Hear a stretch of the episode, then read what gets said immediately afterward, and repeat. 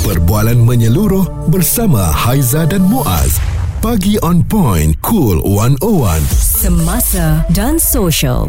Kita nak bawakan kepada anda lah um, apabila melihat ada satu package yang telah pun ditawarkan yang mana Andalusia Travel and Tours dan Berhad menyasarkan kira-kira 20% daripada 80,000 sasaran jemaah umrah menjelang musim ini uh, yang akan mengambil manfaat pembiayaan umrah dan haji yang ditawarkan pihak Bank Islam.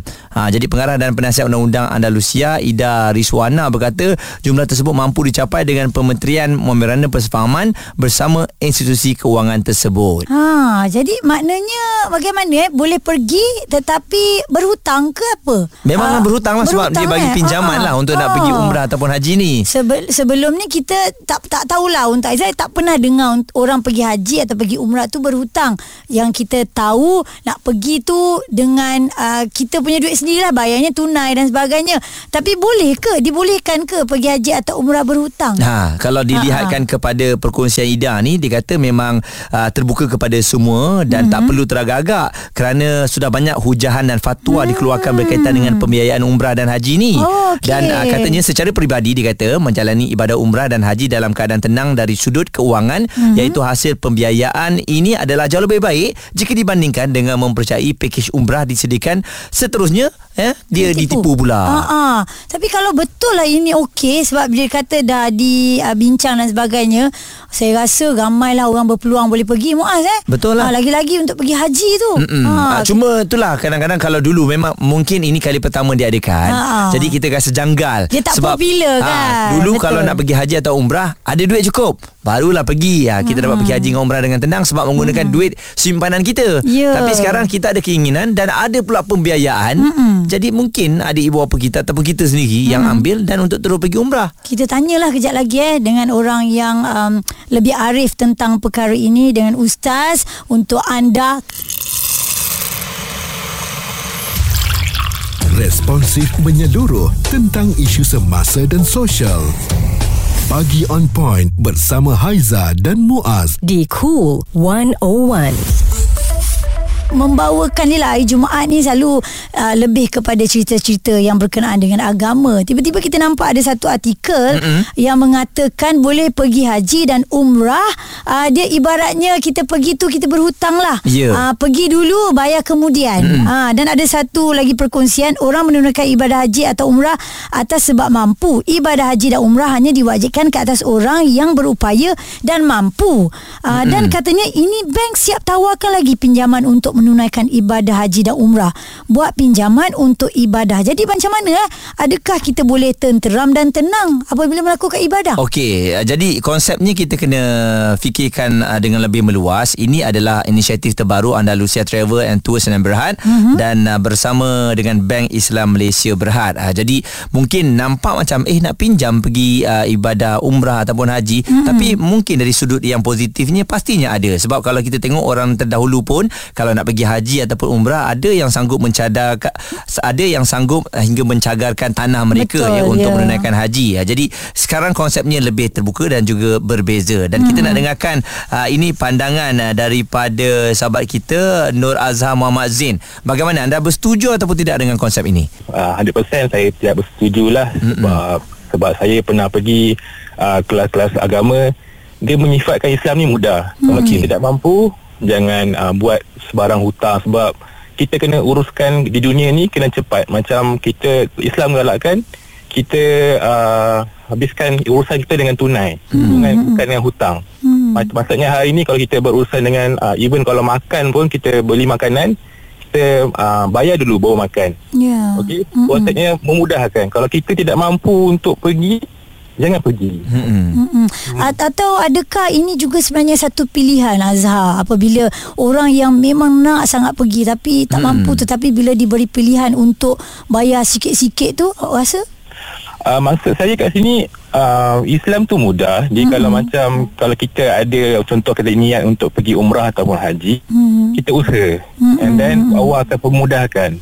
Macam saya sendiri saya boleh uh, kongsikan saya punya uh, pengalaman. Mm-mm. Saya pergi umrah, saya niatkan diri saya untuk umrah. Saya depositkan duit RM100. Okey. And then uh, dia punya amount adalah RM10,000 untuk ke umrah pintu. Hmm. And then uh, saya usaha, saya ikhtiar.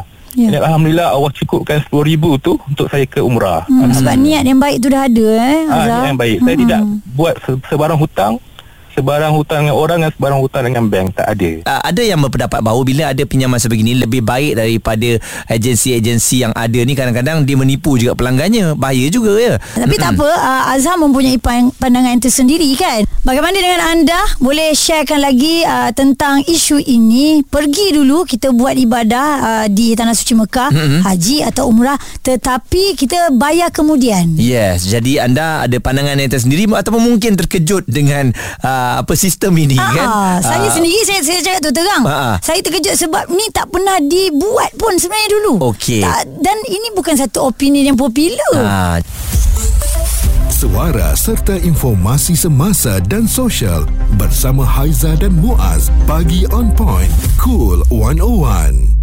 Kita membincangkan mengenai umrah haji yang mana kita boleh lakukan dulu dan bayar kemudian. Jadi ini kemudahan dan juga kerjasama yang telah dijalankan oleh Andalusia Travel and Tours bersama dengan Bank Islam uh, Malaysia. Mm-hmm. Jadi kalau lihat kepada dua-dua syarikat besar ini bermakna kita yakinlah dengan pinjaman yang akan diberikan. Ya. Saya tengok kepada syarat-syaratnya apabila kita nak menunaikan haji ataupun umrah, kalau nak buat pinjaman ni boleh, janji jangan ada riba. Ya, sebab itu daripada syarikat yang establish eh, yang buat kenyataan itu. Jadi kita tak naklah bercerita berdua je dan juga pendengar-pendengar mesti nakkan kepastian. Ketua Pegawai Eksekutif Arba Foundation, Ustaz Azlan Shah Nabis Han. Ustaz, um, kita tak pernah dengar um, sistem begini Ustaz. Kalau nak pergi ibadah, selalunya kita nak tenang-tenang. Balik kita dah tak nak fikir dah ada hutang yang patut kita nak lansaikan berkenaan dengan ibadah kita tu. Jadi bagaimana Ustaz apabila sistem ini diwujudkan? Pertama sekali bila kita cerita tentang haji, ibadah haji khususnya memang dalam Quran dalam surah Ali Imran ayat ke-97 Allah kata diwajibkan ke atas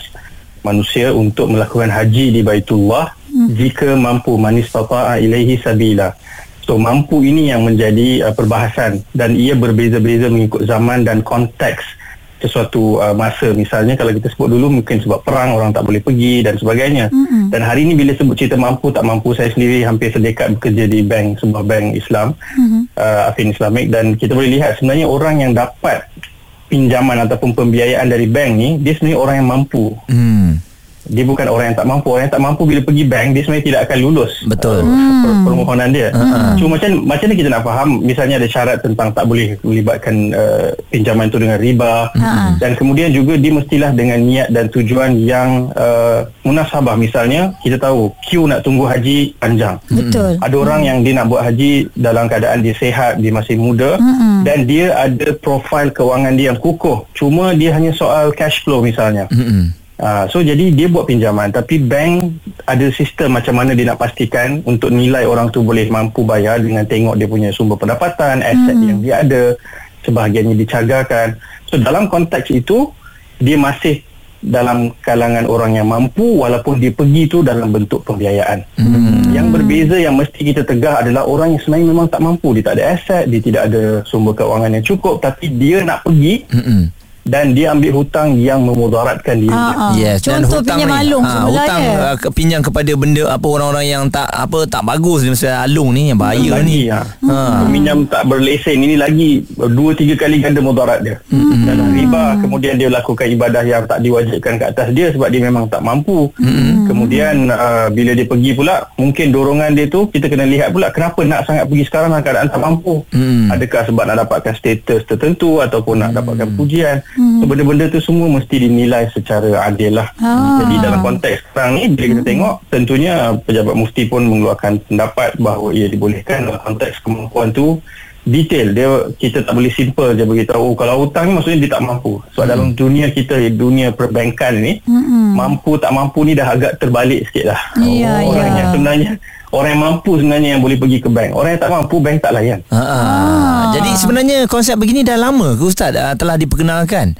saya ingat ini masih baru uh, hmm. dan saya juga tidaklah mahu ia menjadi satu kaedah yang paling popular sebab kita tak nak semakin banyak hutang dicipta hmm. apatah lagi dalam konteks ibadah. Saya cuma saya lihat beberapa detail tu misalnya pinjaman tu dalam dalam angka yang besar dan saya ingat ini memang target market dia orang yang sebenarnya uh, dia mempunyai kemampuan yang kukuh cuma dia nak me, menguruskan cash flow dia. Mm-mm. Jadi nak pergi dulu kemudian dia akan settlekan kemudian sebab mm-hmm. mungkin nak dapatkan package tertentu dia tak boleh nak tunggu giliran dia mungkin lagi 20 30 tahun. Mm-hmm. So mungkin itu adalah uh, strategi yang diambil oleh syarikat-syarikat dan bank yang terlibat ni untuk mewujudkan kemudahan tersebut. Saya juga menasihatkan kepada pihak yang memberikan fasiliti ini, kemudahan ini supaya tidak memerangkap mana-mana orang yang sebenarnya dia tak mampu tapi kita bagi dia pinjaman. Betul. Hmm, sebab dia nak sangat ha. pergi kan Ustaz kan. Ha.